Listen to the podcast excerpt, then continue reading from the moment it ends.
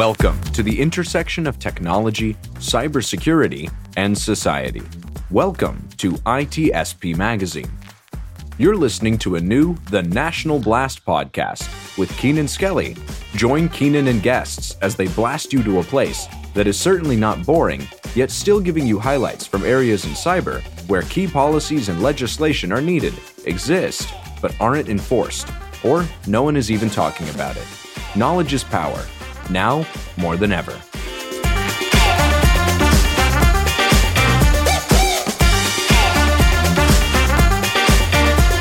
Hey, hey, hey, everybody. It's Keenan Skelly. Welcome to the latest episode of the National Blast.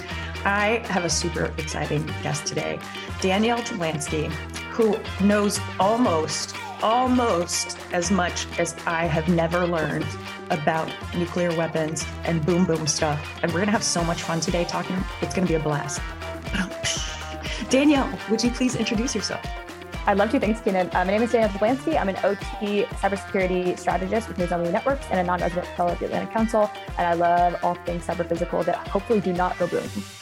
yeah, boom is bad, right? That's what I've heard. Yeah. yeah. Boom is bad. We don't want a boom to happen. So, you know, everybody that listens to the podcast is going to know right off the bat that, you know, critical infrastructure and ICS is one of my babies. Um, I absolutely am super devoted to making sure that change comes eventually to that. And it's a little bit difficult for me having, you know, experienced it over time and kind of since its infancy in the beginning of DHS and not really seeing a whole lot of change. What have you seen? What are what are your opinions about that? Do you do you think we've come anywhere? Do you think we've made significant changes or what are we doing? I'm really glad that was your first question. So a blog I wrote forever ago was um, basically referencing this GAO report and testimony from 2003. And it outlined these top five drivers of understanding that we have critical vulnerabilities across industrial control systems and operational technology. And they were adoption of standardized technologies with well known vulnerabilities. So, those vendor systems, connectivity of control systems to other networks, right? We have the enterprise, the DMZ topic. Constraints on the use of existing security technologies and practices, insecure remote connections, and widespread availability of technical information about control systems. So the protocols are not as you know hidden or you know specific and too difficult to learn uh, as we might have thought. And so I've, I've referenced that a couple of times and i want to then zoom back and say the government has a really difficult job in addressing all of those topics. And at the same time we joke about like 25 30 years. There are also security practitioners and people who have been working on this my entire life literally and i think that they deserve some homage. So like there's no negativity towards the people that actually have been working on this. It hasn't just been like a fairy in the in the wing in the wings a dust in the wings of a fairy.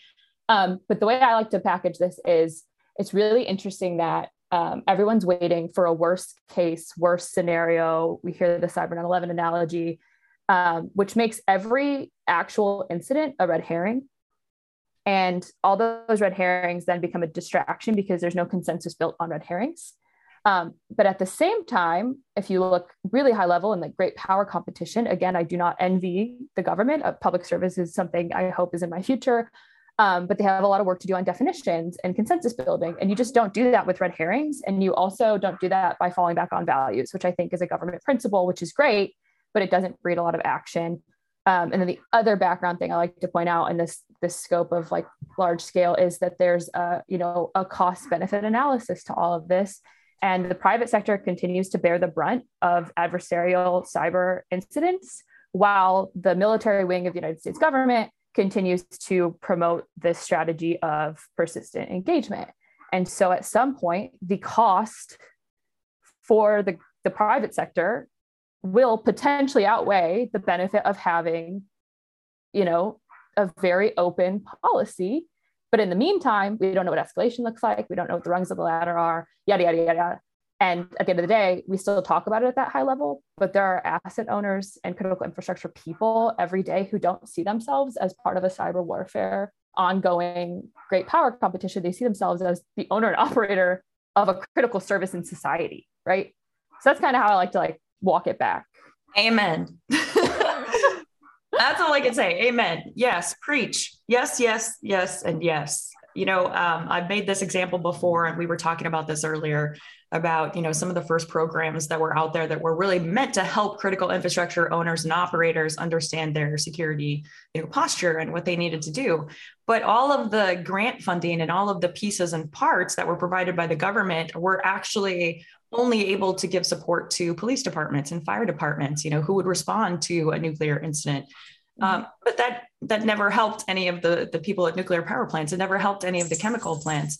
It certainly didn't help the, the California water system, you know, from Canada to Mexico and all of the intricate systems of systems that are affected by that. And here we are, like you said, so many years later. And I, I totally agree. You know, there have been a lot of people working really hard on this for a long time. Um, and that's impressive. In, in my opinion, I really I fall back to Congress on this because it's not something that um, you know, it's not something that is new. It's not something that we should just now be talking about. It's something that really should have had legs to that policy and legs to that concept years ago. What do you think about that? So, in terms of like, how can Congress do anything better? Like, like they have so much free time to, to, to reevaluate things. I think that we got really caught up on definitions, and um, I also kind of preach that like just because something's called critical infrastructure, like I think we just kind of talked about this before we were recording, which is like it's kind of lost its meaning because now everything is critical. So I don't understand what's the most important, and I'm lumped in with these other industries. And if I'm in the industry, they're very different, right? Just because they have similar vendors and similar similar protocols for their communications doesn't mean that they operate similarly, have the same pain points, have the same um, like funding models, capex, opex discussions, et cetera. And so I'm actually the proponent in the room that's like I wrote something about satellite infrastructure and how that's not considered critical infrastructure, but it touches all the, I think they're NCFs, right, that matter. Um, and then a recent one that I've been like wild and out on is prisons because they're not considered critical infrastructure, but they have a lot of impact in the markets.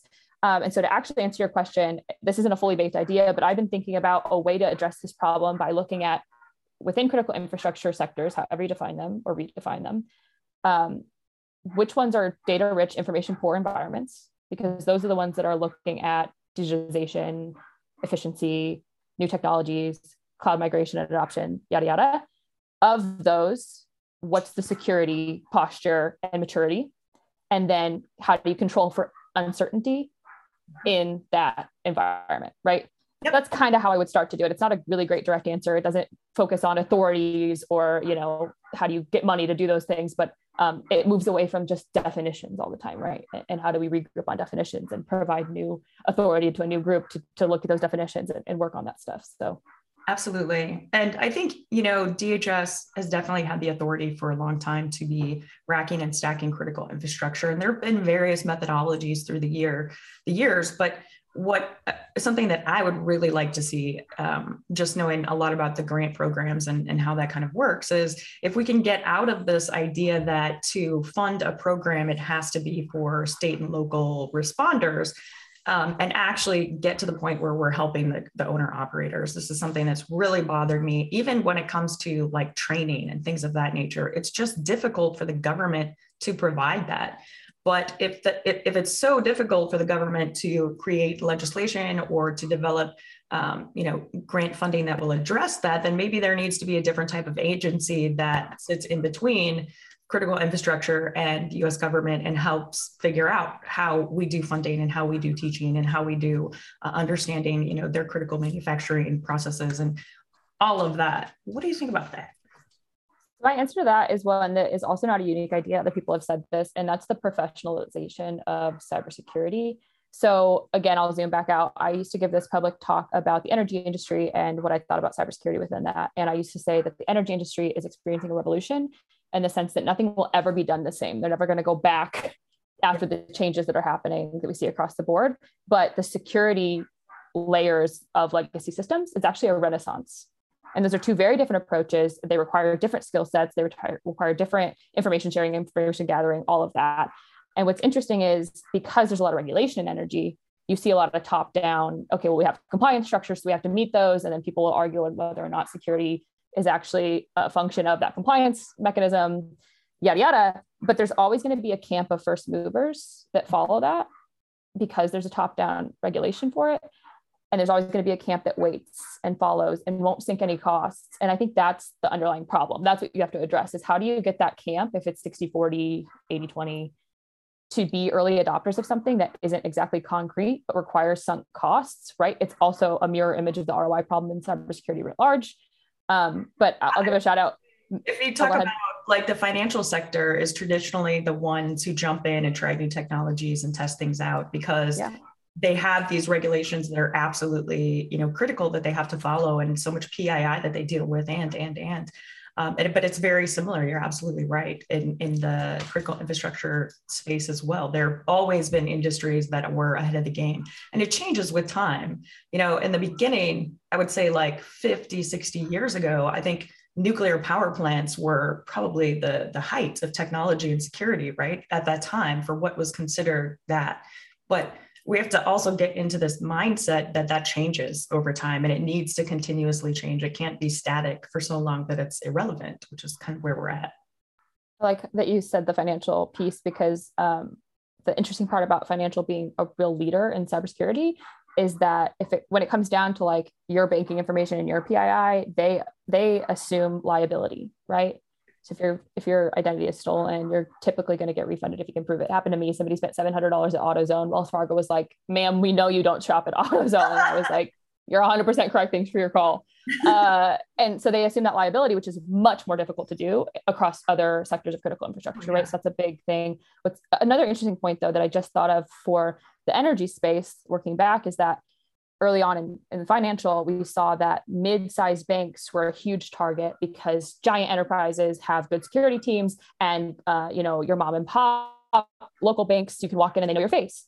So the security aspect of you know leveraging an adversarial technique or a kill chain was going to happen at the mid-size, and then we saw it at like universities trying to get into government conduits and uh, across critical infrastructure, private sector it's there's a lot of ownership by smaller enterprises right? Smaller mid-sized businesses. And that's another avenue for the government which tends to get ignored because bigger companies have larger lobbying firms et cetera.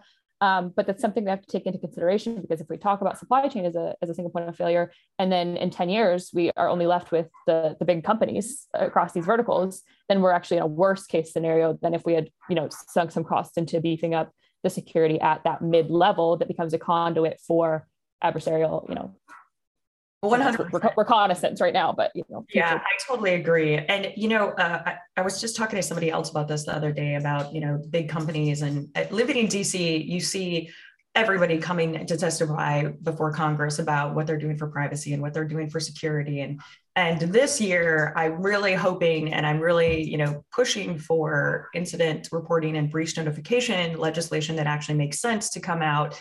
And of course, it's going to go for critical infrastructure first. Um, and somebody asked me, you know, why why is it so hard for Congress to make these decisions? And one of the things i think it is is that one the lobbying. Obviously if you're big firms you have you have uh, lots of lobbyists on the hill all the time trying to talk about why this is important why it's not important. But it's also uh, that focus on the larger folks in the room. So if we're talking about privacy you know um, and and how privacy is dealt with every day like on an everyday level at facebook it doesn't matter how many times you have mark zuckerberg out here to talk about it he's not talking about the real problems that they have or the real things that they're trying to do or the not just not trying to do, right? He's talking way up here about this kind of stuff. We need to get out of that habit when we're talking to Congress and legislators. They need to be better educated about everything because we no longer live in a time where you can just call a friend of a friend who did cyber once and say, hey, I need some uh, expert advice on this bill that we're writing. Yeah, it doesn't right. work like that. Anymore. Yeah, no phone a friend anymore. No uh, friend. Yeah. So I won't plug anything on Nozomi product wise, but our culture is customer first, customer first, customer first. And I think Congress's culture needs to be operators first, operators first, operators first when it comes to critical infrastructure. I am in no way an expert on any one vertical, but what I would remind people going into like, if, if this were a strategy session in Congress, everyone talks about the cyber 9-11 everyone in cyber hates hates the analogy. And every time i hear it i say whatever. If but, but don't focus on the impact. So actually when i was in school I, my focus was on international security middle east arabic geopolitics. And um, the emphasis was that like if you actually studied terrorism that data point was pulled out right? Because it skewed the data. It was too far outside of the norm in terms of like casualties in the bank. So if you're focused on that as the bang portion of cyber you're missing the mark and what I would bring them back to is that the box cutter is going to be different in every single industry in every single incident. And uh, we can't focus on the bang without analyzing the box cutter. So that's how i bring people back yep. from the brink right? Like the, off the edge and i say and sometimes the box cutter is, is, actually not that hard of a problem right? It becomes something you can control for. And then we talk about controls and we talk about planning and maturity and process and, and funding and all of those business decisions. And then at the end of the day, information sharing is necessary and we need to do a better job of it. But if you think about it, if you were in crisis today, your first decision isn't going to be like, how can I inform somebody else about this problem? It's how do I put my left foot in front of my right foot in front of my left foot to eventually be able to go to sleep tonight without like pulling every hair off my head. Um, so it's that like reality check right is, is what it comes down to. Um, and that that's true for like anything in, in the world and in, in politics is that a lot of the times we um, hear from those big leaders and they talk so high level we forget about reality we forget about the day-to-day and the human aspect of a lot of these things so. Absolutely.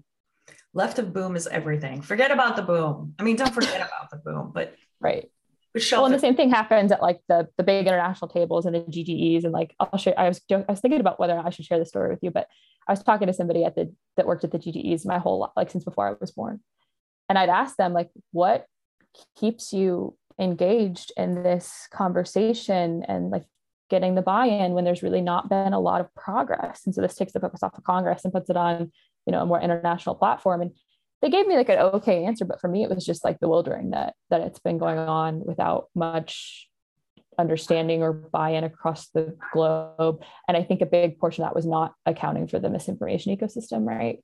20 years ago, we didn't know what that would look like, but like the Tallinn Manual, great effort, but do we know whether or not civilian infrastructure is off limits? No. Do we know if we could survive a second strike? Depends, right? Don't even get me started international cybersecurity norms because we will be here all yeah. day long. And it wasn't to like downgrade that work, but it was just like, what what keeps you going for 25 plus years, you know, at that point when I asked the question. So um, but you know, somebody might ask me that in 20 more years and ask, you know, what kept what kept you here for 40 years? And I'll be like, you know, the coffee. it's the right thing to do. so I think, oh wait, did you freeze? I think I've heard. Oh, are you there? Yeah. Oh, okay. Now you're there. Sorry, you froze for me. You were like, um, I think it's really, really interesting. Uh, you know, when we start talking about what is going to happen internationally when we talk about critical infrastructure, um, if we take every you know geopolitical argument or tiff that kind of happens throughout the world we're seeing an escalation in the use of critical infrastructure as a target specifically with cybersecurity.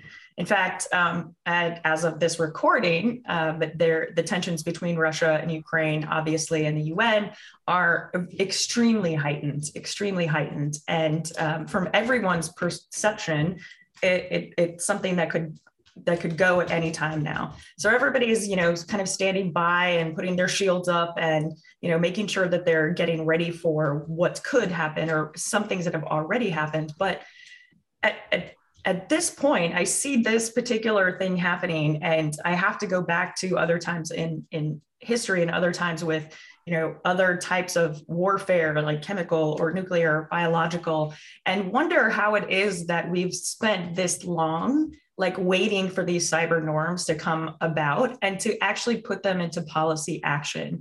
You know, for every, and I, I know you know this, for every nuclear, you know, um, thing that happens, every escalation that happens, there is a proportional response to that and that it's accepted widely globally. What are the proportional responses that are accepted for attacking critical infrastructure? I don't know.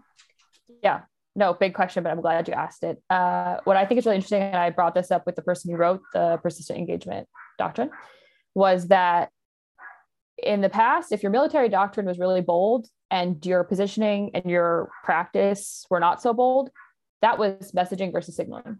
Yep. And in cyber for a long time, we had all this messaging. yep. That was pretty succinct, right? So, some things were pretty succinct the signaling was vastly different.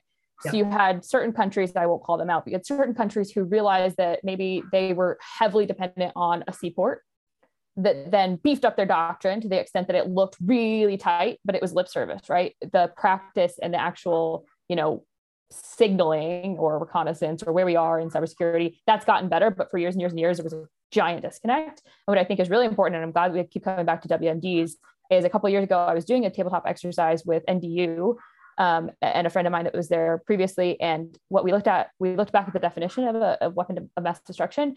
And when you categorize things, which gets back to the definitions of these sectors and what becomes critical and what isn't. And when Kim Jong Un poisoned a member of his family, it wasn't considered a WMD attack because of the amount that was used in that scenario. And what I came back to was we keep focusing on this like massive next step attack that makes everything else a red herring. But the two things that are part of a definition of weapons of mass destruction that we've overlooked when it comes to cyber or like thinking about these big picture issues are the ability to overwhelm local resources is a definition, a part of a definition, and the ab- ability to cause public panic and hysteria. Absolutely. which makes me think of like the food industry and like things that we don't pay that much attention to. So, or if you were living in the East Coast, you know, during the colonial pipeline attack and you couldn't get gas, that makes people freak out. So, right. but it still hasn't been the one, right? People are yeah. just like, well, what's next? What's worse? And it's like, how does that help? How does that mentality help? Yeah. Right. Absolutely. Not that it wasn't bad. Sorry. RIP to the people with, with, you know, trying to bag their gas, but. yeah, we've, we've survived. Um, you know that's that's really interesting too when you talk about critical infrastructure to the public it's also something that's often hard to define you know you can say specifically this is what critical infrastructure does and you can you know have all the doom and gloom conversations about if we lose this then we lose this and systems you know credibility and blah blah blah blah blah but getting everyday americans to care about that really really care enough to vote for people who care about it, right? Enough to vote for propositions and local legislations that are taking care of their local critical infrastructure. That's a hard thing to do.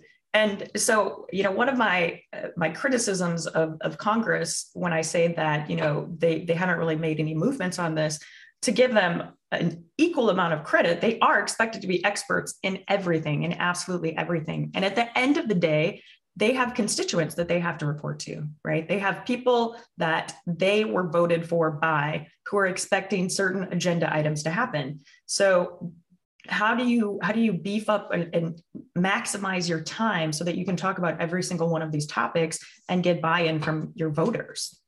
That's a i mean it's a hard there's no answer to that. And that's why we see yeah. these kind of stalled out you know efforts that that start but never really get finished because there's so many things on their plate. And i totally get that. That's kind of why my brain started to turn on the prisons example because it would impact constituencies it would impact society but it also impacts markets if they rely on some of the production like license plates are made at some prisons and things like that and it's overlooked i think but at the same time there are operational technology in those environments so stay tuned for whatever i end up you know writing at some point on that but um, what I think it comes down to, and this might not be what like vendors want to hear, is product security. Oh, right. What can you legislate? And so I've talked to people all the times that like, you know, if there's no customer demand for security by design, and there's no customer demand for even enabling security by default, then it'll never happen. And I think that's where constituencies need to care more because they'll vote for really shiny objects in their communities. And so will congress right? They're going to want something within their jurisdiction that is beneficial it's lucrative et cetera. But what technologies are going in what vendors are going in and do they compete on security? What is their um, I, a good measure when i was an analyst that i used to tell people was like if they disclose vulnerabilities or have a vulnerability disclosure page on their website that's a positive not a negative if they have nothing uh, like that that's a red flag and so that's a, a mindset shift that i think congress could leverage right more reporting more open discussion about product security and vendors competing on security, which we always make the analogy to like seatbelts and um, security and automotive and things like that. But there's there's always a good analogy for something. But I think that it comes down to products because you can't legislate people. I, I don't disagree with that. I mean, I think that I think legislation has its uses for helping the people get to where they need to be. But I, I, agree that it definitely needs to be something that companies are more responsible for. That said, I can't imagine if I think of the top five companies off the top of my head, who are massive companies, I can't imagine any single one of them focusing time and effort on that, even if they were regulated to do so. And the reason for that is as soon as you put out regulation, and, and we, we see this all over the globe right now. For example, the EU has this AI legislation, and it's it's meant for obviously all of the the partner states and nations to have kind of a, a baseline understanding of what is okay and what's not okay in AI. And they only call out one thing that they say you cannot do this and it's biometrics and they say you cannot you know be testing and creating products with ai and using biometric data at the same time. But as as somebody who's experienced a weapons of mass destruction world right when you know that something has specific bad uses or poor security um, you know opportunities you have to call that out up front like you can't say as soon as we created the the H bomb, as soon as nuclear you know fission went chaotic and and Einstein realized that it could be a bomb, he said this could be a bomb, and we need to do something about it. Now, unfortunately, in that case, we were at war, and it ended up being you know 40 years of of nuclear warfare, but. We, we have to learn from our, our mistakes in chemical, in biological, in nuclear cyber is no different. We we know what the issues are. We have to call them out as wrong. Yeah, biometrics is an interesting one because there's all these new security applications for biometrics, including like identity and access management, physical security, et cetera. The easy answer for people in the private sector is that, and I've kind of touted this everywhere I've ever spoken, which is security in our world gets to follow a business case. So the security teams at private sector companies, they are a resource for a use case, a business decision, et cetera. And that's a fallback for us. So, you know, you tell me why it's important and I'll tell you how we secure it. I'll tell you how much it'll cost, et cetera, et cetera. And that equals business continuity, which equals profit, profitability. And the government doesn't get to do that. And so they have this big kind of gaping problem of like there's no real good way to build consensus, which goes back to the red herring problem and the, know, do we fault values? or yeah. like which one do we pick? Because we don't like business continuity at the government level is not at fault like it's not in question when it comes to cybersecurity. So that's kind of a big a big deal. And then there's also this disconnect which i joke with people like had i done a, a phd i wanted to do it around org theory of hackers. Because we don't get to see the handbooks but people joke, oh, here we go. People joke about Stuxnet and how there was like a lawyer over somebody's shoulder saying yes, no, yes, no, yes, no, right? Um, but what happened, in my view, totally my opinion, with Stuxnet and actual owners and operators was cognitive dissonance. If I'm operating a utility and I'm not enriching plutonium or uranium for weapons grade fissile materials to build, then I'm not the target audience, like right. And so I think that actually it did kind of a disservice in that sense of saying like, well i can easily and psychologically distance myself from that. Um, and that, that's a that's a problem. So what do you fall back on? And then you know a, shout out to uh, Tim Maurer's book cyber mercenaries. That's what i was going to go with. It's like how do we define the org theory around this when we can't actually look at their handbooks and what their lawyers are saying? Yes and no we know it's happening right? We know somebody is guiding that process but how do we look at it and then look at the united states because it's different because we have less of well the government has less of an actual direction to give directives to the private sector, right? And that's a huge gap and it's a security gap. And it's not what I'm saying where the government should have more of a directive role in private sector, but it's one that is glaring when it t- comes to doing anything in terms of governance to solve the problems and learn lessons, like you were just saying. So, yeah. I mean, we still don't even have privacy legislation. So, I mean, you know, it's it's kind of, um, and again, California does, right? Yeah, California does. Woo! Wait, I don't live there. Okay. Me anymore. Yeah, me either anymore. Yeah, and you know the uh, the EU and um, Europe are going for GDPR round two now, and so people are taking it seriously. People are taking that kind of thing seriously. But here in the US, and I think it's the very nature of being American, right? It's the we don't want you in our stuff. We don't want you to regulate us. We don't want you to tell us we can't do anything. We, we can't practice a certain faith. We can't do whatever. We can't sell whatever we want to whomever wants to buy it. You know it's this very american kind of mentality. And i think a lot of times that gets in the way of how people actually understand cybersecurity privacy all of these things. Um, it, which goes back to education, which I'm not going to get on that pedestal right now. well, and it goes back to values. So then what you're talking about is innovation and pace. We don't want to stifle innovation because we know that at the end of the day, private sector is just grueling all day long to get things done. That's what their focus is. And then pace, where governance is always delayed with the pace of technology and innovation. It's something we don't want to stifle. But what happens is that when we start with things that we want to get done and achieve from a governance standpoint, we start with verbs and we boil it down to nouns every time every time. Ver- verbs become nouns. And I'm always in my private sector gig saying, great, love that noun. Let's give it a verb, right? Absolutely. and it's hard. It's not easy, but that's what it comes down to. Sorry, government. we love you. yeah, I always tell people like as soon as I'm blunt about something in the government, I'm like, my dad was a prison counselor and my mom was a social worker. I love public service. I'd love to do it someday. Like you know, your jobs are not easy. I can't. I know. know I, I say that credit. Especially a lot like with this podcast, for example, I talk about some very specific things that need to happen and that, you know, I've experienced and other people have experienced. But I can only say that because I've had such a close relationship with the government. I've worked for the government. I've worked for the DoD. I've I've spent a lot of time in this place looking at these things, and those are these are the people, people like you, uh, you know, people like many of my guests who are experiencing this and working on this and trying to make change every day. Those are the people that you have to be talking to when we're talking about making uh, real legislative change and government change, especially in critical infrastructure. Yeah, it's it's unfortunate that it's just there's just a lot of recommendations out there that are difficult to implement.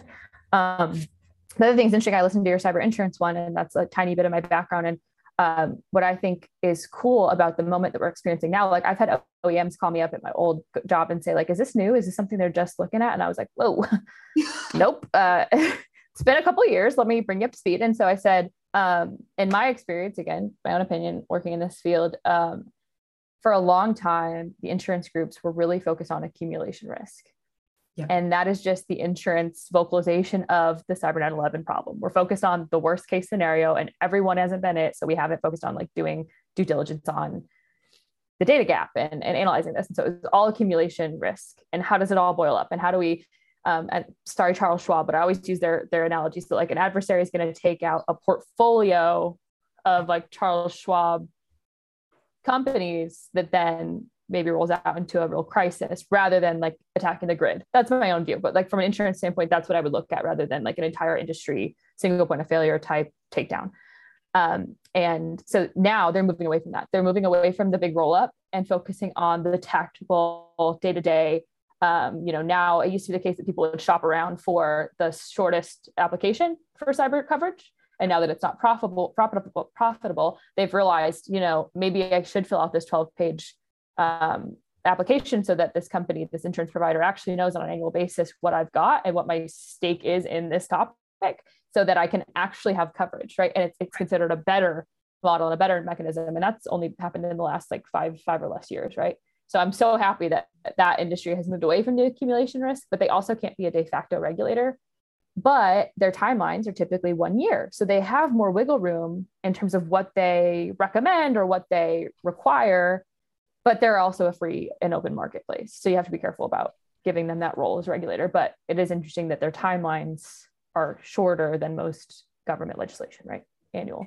And you know, from that episode, one of the things we talked about too was the self checklist, and that that's been like um it's been a staple in government kind of initially regulated agencies or like forever. Like when uh, chemical security st- stood up at uh, dhs it was a self checklist you know tell us do you have any materials that may be used to create chemical weapons? and blah blah blah. And of course they're all going to say no. They don't know. Like they know some of that. They know okay well this could probably be used and is very very dangerous but you're asking them questions about what terrorists do with their stuff and being like, okay, how's this going to work?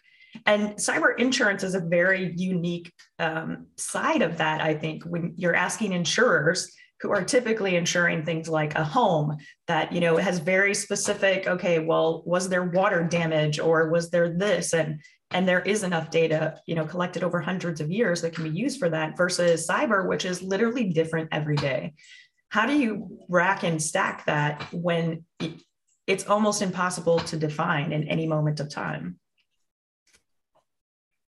yeah and it also just becomes like a new best practice. It becomes a requirement and then that changes and then there's like a new perception of best practice that we tout around. Like i always tell people like when i started it was uh, cyber risk is business risk and everyone touted that and it was great and then it was defense in depth and everyone was like woo and then it became zero trust and so there always will be this like overlaying principle which zero trust is incredible. It's a great thing to do but again it's uh, a noun. It's not like we haven't talked about it before. but it, but it's it's it's essentially a noun. Um, and how do you build trust, right? Trust is a human like social construct, right?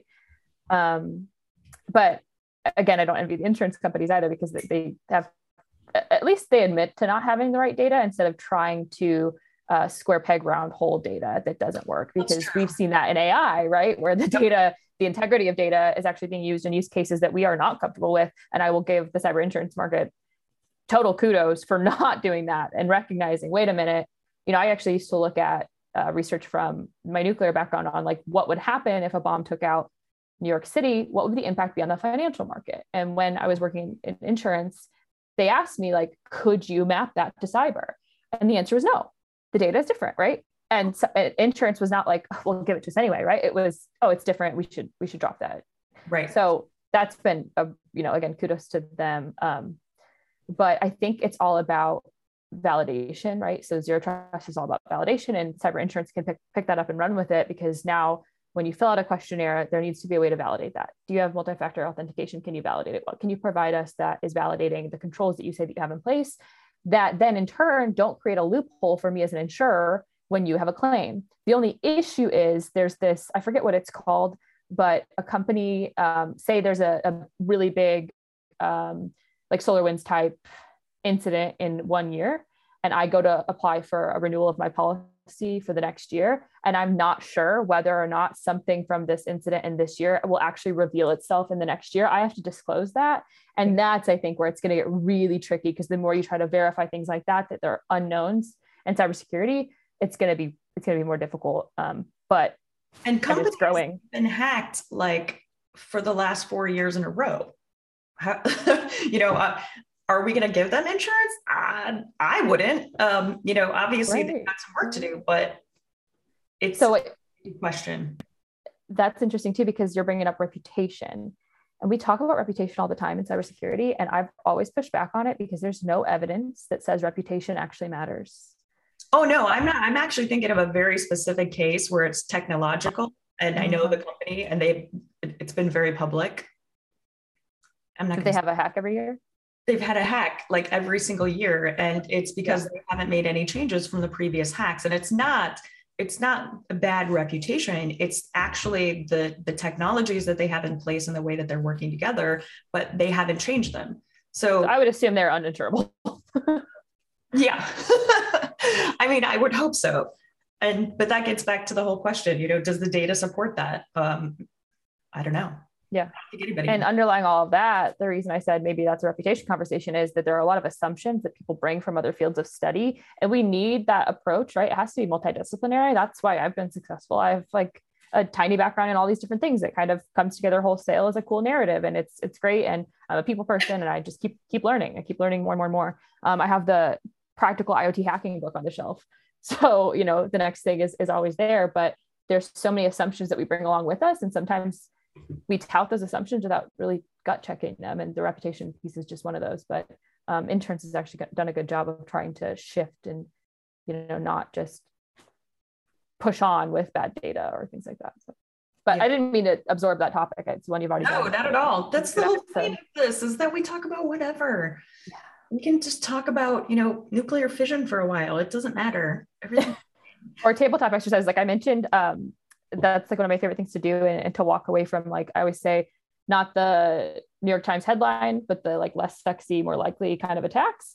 And, and um, we talk about like the panic thing. I've always kind of geeked out about like food right? Like it could cause a lot of panic by the way that we process food and that's an ot conversation and there's just so many other avenues I, I, get excited about and there's just so much work to be done and like you said about like phoning a friend in congress it's like you don't have you don't have that many friends that are going to be able to talk about every single one of these so how do you make something more conducive to getting down to the verbs? I guess that if i had a podcast it'd, it'd be called that right? Get down to getting the to the verbs. That would be great. That would actually be yes you should do that. Oh. I think oh, that you know when we talk, you talk about food, and the first thing that I think of is every time there's a storm. You know, I'm from the Midwest, and every time me too be snow, of course, you know, the bread sells out and the eggs sell out. And that's just like years of beaten in kind of culture that something's coming, you prepare for it. So when, you know, COVID started and everybody started doing that and everybody else was shocked that, you know, everybody was getting toilet paper and they were getting paper towels and all the butter and the bread and the eggs. And I was like, well, of course they are. Something's coming and they don't know what it is. And so, like, just comfort panic mode, and I mean that by comfort panic mode is what do I absolutely need to survive if I have to be in my house for longer than two days, right? and it's going to be those basic things. It's going to be the butter, it's going to be the eggs, it's going to be the toilet paper. And that's how people think. So uh, I think using that kind of dynamic in the way that we talk to people about critical infrastructure and, and cybersecurity is important it has to be understood that that's one of those things that is part of that process. It should be one of your comfort grabs, right? It should be one of your, mm-hmm. oh my God, I forgot to change my password on this thing. And there's people hacking our country right now. Yeah, I think that important. That's uh, an SBOM plug. It has to be. Um, the risk is that you're then just creating a bunch of data and you don't know how to use it. And, you know, I could do that as an analyst, right? In my old job, but if you can't actually have any actionable insights that come out of that data, then it's just a bunch of data. So that's the challenge that SBOMs are overcoming, but they provide an inventory. And so what you're talking about is like when the pandemic hit, what did we want? An inventory of what we needed as humans, but also an inventory of what was in this virus. And in OT, we talk about asset inventory being a starting point for understanding your environments. Um, and in the food case, IBM Food Trust, I think is what the, the program is called at IBM, they're doing this and it comes down to provenance. So even if you don't have an inventory, right? Like I, I don't have a chem lab in my house that's going to be able to like look at my lettuce and, and tell me if there's salmonella or whatever. I don't have a testing kit for that, but uh, there's a provenance to where that came from. And if I have technology to understand that provenance, then I might not panic. Absolutely. So that's what we need in cybersecurity is there's a provenance issue, which SBOMs are working to, to facilitate, but there's other ways to get, a, get around that. And it also goes back to product security because that's part of provenance. It also goes back to supply chain security because it's a provenance issue. Uh, it goes back to misinformation, right? Where does information oh, come yeah. from? It's a, it's a provenance issue, but you can gain a lot of data and then get, it just becomes very noisy and you don't know how to do anything about it. So then you fall back on your values and you forget your verbs. and it's this endless cycle of verblessness. yeah. And like I said, there have been people working on it for my whole life and, and they're great people in, in all these different fields. And so um, that consensus piece is difficult. And like you said, people in Congress have to be experts on everything, and it's impossible. And then also, you know, travel home and and deal with crises and um, be reacting to things all the time and, and trying to prepare for other things all the time and getting your staff up to speed and you know dealing with loopholes and yeah. you know viruses pandemics and, and everything else so i don't envy i don't envy anyone on the hill actually um, yeah. but okay I feel like we literally talked about the whole world. I don't even know how long it's Danielle Jablanski, world consultant. Um, I like that you said Europe, you know, is obviously doing better on the privacy side. They, they do a lot of work quick, more quickly than the United States does in terms of governance around these things. And um, we forget that in my in my industry and in the field. And so it's I, you know something I am continually talking about uh, with like our Americas teams. I'm like, hey, who's the number one company you're thinking about globally what's the number one you know process that is missing on a global like zoom out zoom out zoom out. Um, and you know we forget to do that in america a lot of the time on oh yeah. many friends especially um, I found, which is which is really unfortunate because the rest of the world, I mean, there's there's an exercise I go to every couple of years, and sometimes it's London, sometimes it's in DC, but it's all about energy, all the different kinds of energy. And literally people from the entire globe get together and talk about what's working for them, what's not working in different sectors. And there's lots of breakouts, and it's just amazing. Yeah. And we look at it kind of like, oh, well, you know, that's just what Europe is doing.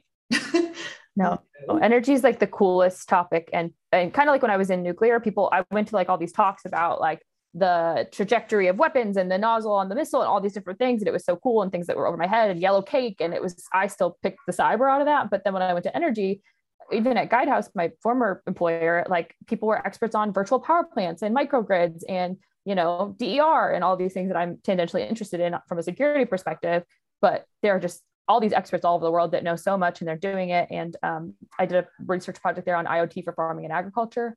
Oh wow! Just learning, yeah, like the connectivity issues. They're not even to security yet. They're to getting broadband and internet in rural places. That's with ruggedized hardware. Um, but there's all this projection of what those different industries need when it comes to technology, which is not a security topic, but like people are like, well, they need robot strawberry pickers at farms. And I talked to, you know, end users and they're like, no, we could just like a smart rat trap would be cool. and so now I use that, right? Like there's some mundane use cases out there that we just like jump from that to thinking like we can prescribe the technology or even the security that these end users and operators need in these different sectors. And it's like, maybe just ask them. yeah, absolutely. And I don't know. I'm no expert. Where's the technology? Yeah, The technology is coming, but they don't necessarily need all of it, right? yeah. Yeah. Yeah. We have the innovators, but then you also have the practitioners. And that's, um, you know, there's a use case for both, but you know, don't project what you think an entire industry might need without consulting them. I think would be a good uh, operating status. pretty cool. Yeah. All right. So for 2022, what is the biggest thing that you think Congress can do that is going to help IoT and ICS move forward? Um, so it's going to be kind of a fluffy answer, but it goes back to when I was talking about data rich, information poor industries. Um, they have to control for uncertainty, and it's really, really, really, really difficult to do that. Um, but back to the beginning of our conversation, like if we can help owners and operators deal with uncertainty as they're trying to do that revolution, digitization, whatever it is, but also not forget the legacy systems part. But it has to be that on the ground reality check, yep. you know, the actual asset owners. Um, and I've seen some pushback where like vulnerabilities that we know of in cyberspace might be disclosed from a federal wing and owners and operators aren't privy to the information or don't get a seat at the table. Um, and then that just breeds like this distrust and you have all these divides that we used to talk about. I think all that stuff is bs it's in the wind. Like there's there's only a divide if you want to be divided at this point. Absolutely. Um, there are so many like industry associations and just ways to communicate and plug in and i think the pandemic did us all a favor in that sense um, like like I mentioned, I've always been interested in public service. And before the pandemic, I didn't want to live in DC. And so now it's an opportunity for more people are just better at it, right? Absolutely. um, and so I think that's a leveraging point for 2022. Um, but yeah, just that focus, like like I said before, like owners and operators of critical infrastructure do not see themselves as cyber war, war fighters, right? Um, but at the end of the day, they do have to build a fortress around something that is, you know, sus- needs to be sustainable for society. We depend on it. Yep. So yeah, that's the mission, I guess. Systematic. It's a good answer, but more importantly, systematically sustainable because they're all so interconnected. And that's that's the other piece I think people forget about is you you can't just focus on one of them. I mean, focusing on energy is important and focusing on water is important and nuclear, but at the end of the day, they are all so interrelated in how we live our everyday lives that it's it has to be I, I, I, don't want to say blanket because they're not the same and it, it, can't be you know very specific that everybody just does this but you have to look at it from that systems view when you're deciding what those individual sector responsibilities are going to be. And i think yeah, we get that too. Is there an isac for the isacs yes. Well i've been predicting that there'll be a smart cities isac someday so um, the actual like footprint of smart cities is pretty tiny still. But again, innovation versus practitioner, people want to see that future. There's like this, you know, ongoing projects all over the place, including in Texas. Um, like we have a whole community somewhere in DFW that's um, 3D printed houses. Like innovation is happening, but the practitioner side is like hurting at the same time. Um, so I think that'll be interesting to watch um, as we go forward. Uh, I don't want to. I, I think there'll be an, an ISAC for smart cities is what I always talk about, and like how do we integrate because you have so many different like business departments and things like that that, that work in that. Um, I don't want to live in a smart city, but I'm like the anti Alexa household kind of person. But um, it's it's interesting to keep a bead on. Um, I wonder, is there there's got to be an overarching kind of group for the ISACs, right? The, well, it, it's DHS, right, as a whole. So I mean, yes, kind of there is, but at the same time, uh, like I said, when you're you're a sector specific agency or you are sitting in a very sector specific part of the government, that tends to be your only point of view until you get down to that owner operator level. And they're like, well, we can't do anything if, you know, Virginia Power loses this, then we lose this. And then that chemical plant loses their ability to do it. Like they know at that level, they know what the interdependencies are. But yes. uh, often when we talk about this from a security perspective, we're missing all of that, that part of it. Yeah. Until it, there's also this, oh, sorry no, no, no. I just said until something happens, until Cyber 9 11 mm-hmm. happens. Or you see people that are like, on the OT side, they don't understand that like the rip and replace is not an option. And so they're like, oh, just replace it, uh, use virtualization. and there needs to be, and this is something Congress knows, like more subsidization of the mm-hmm. industries that can't afford to do things better. Um, but that rip and replace, it's really funny. I forget what call I was on, but I told them they were like, well, I've seen software that's like three or five years old. And I was like, that comment made me want to pee my pants. That's what I said out loud. Like, I know that's not professional, but that's the, I was like, what is that old to you? Cause for, and there's that huge disconnect on just like understanding the differences, right? And, oh, and how those play out. And when you're talking about OT technology that's been, you know, operational for 20 years or 25 years, yeah. and literally is going to cost more money than that owner operator could ever make to to change yep. out and completely redo and then wonder why they're not doing anything well yeah and then within these industries there's also tons of like purpose built software that is incongruent and interoperable. Like people made fun of i think it was after NotPetya that there were like these hospital systems in europe that weren't updated. And somebody was like you don't understand like our operational technology would not work. Had we done that update? It wasn't because we're stupid. It's because it's not interoperable. And there's all this purpose built software across these industries.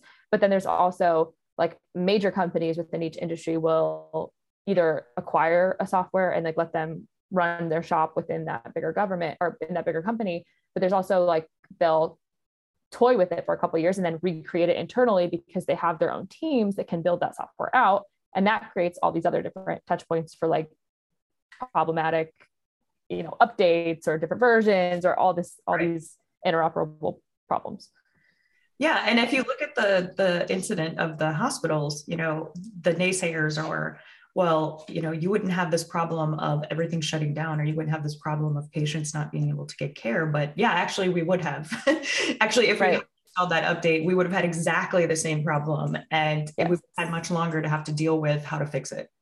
Yeah. And that's why I love simulations because you can walk through those problems without letting the technical people technical all the time. But you need, you need all the voices, you need the communications people, the lawyers, the compliance. I mean, everyone has to not agree, but come to a consensus of like, uh, I don't need to fall on my sword all the time. And and somebody else's priority given a certain catastrophe is actually more important than mine. And we need to align that before it's too late. Like those are the conversations that people need to be having all the time. It's not are our windows systems updated. It's do our lawyers know who to call? Do, do we know our communications plans? Like all of those little things that seem like next year priorities like their last year priorities actually. So yeah Absolutely.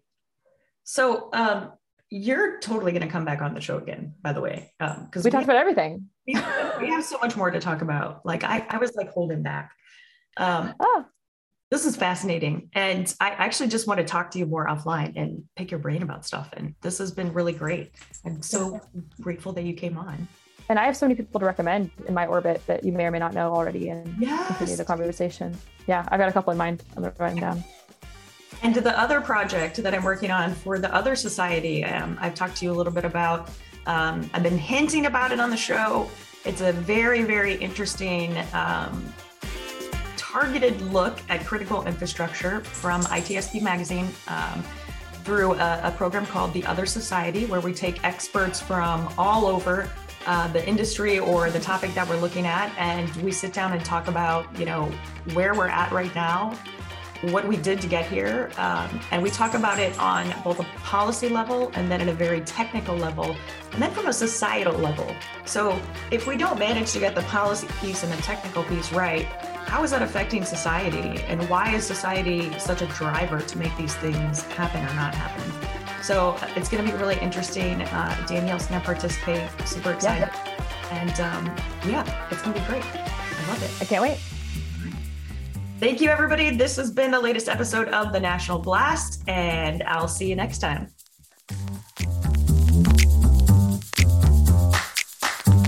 We hope you enjoyed this episode of the National Blast podcast with Keenan Skelly. If you learned something new and this podcast made you think, then share itspmagazine.com with your friends, family, and colleagues. If you represent a company and wish to associate your brand with our conversations, sponsor one or more of our podcast channels. We hope you will come back for more stories and follow us on our journey. You can always find us at the intersection of technology, cybersecurity, and society.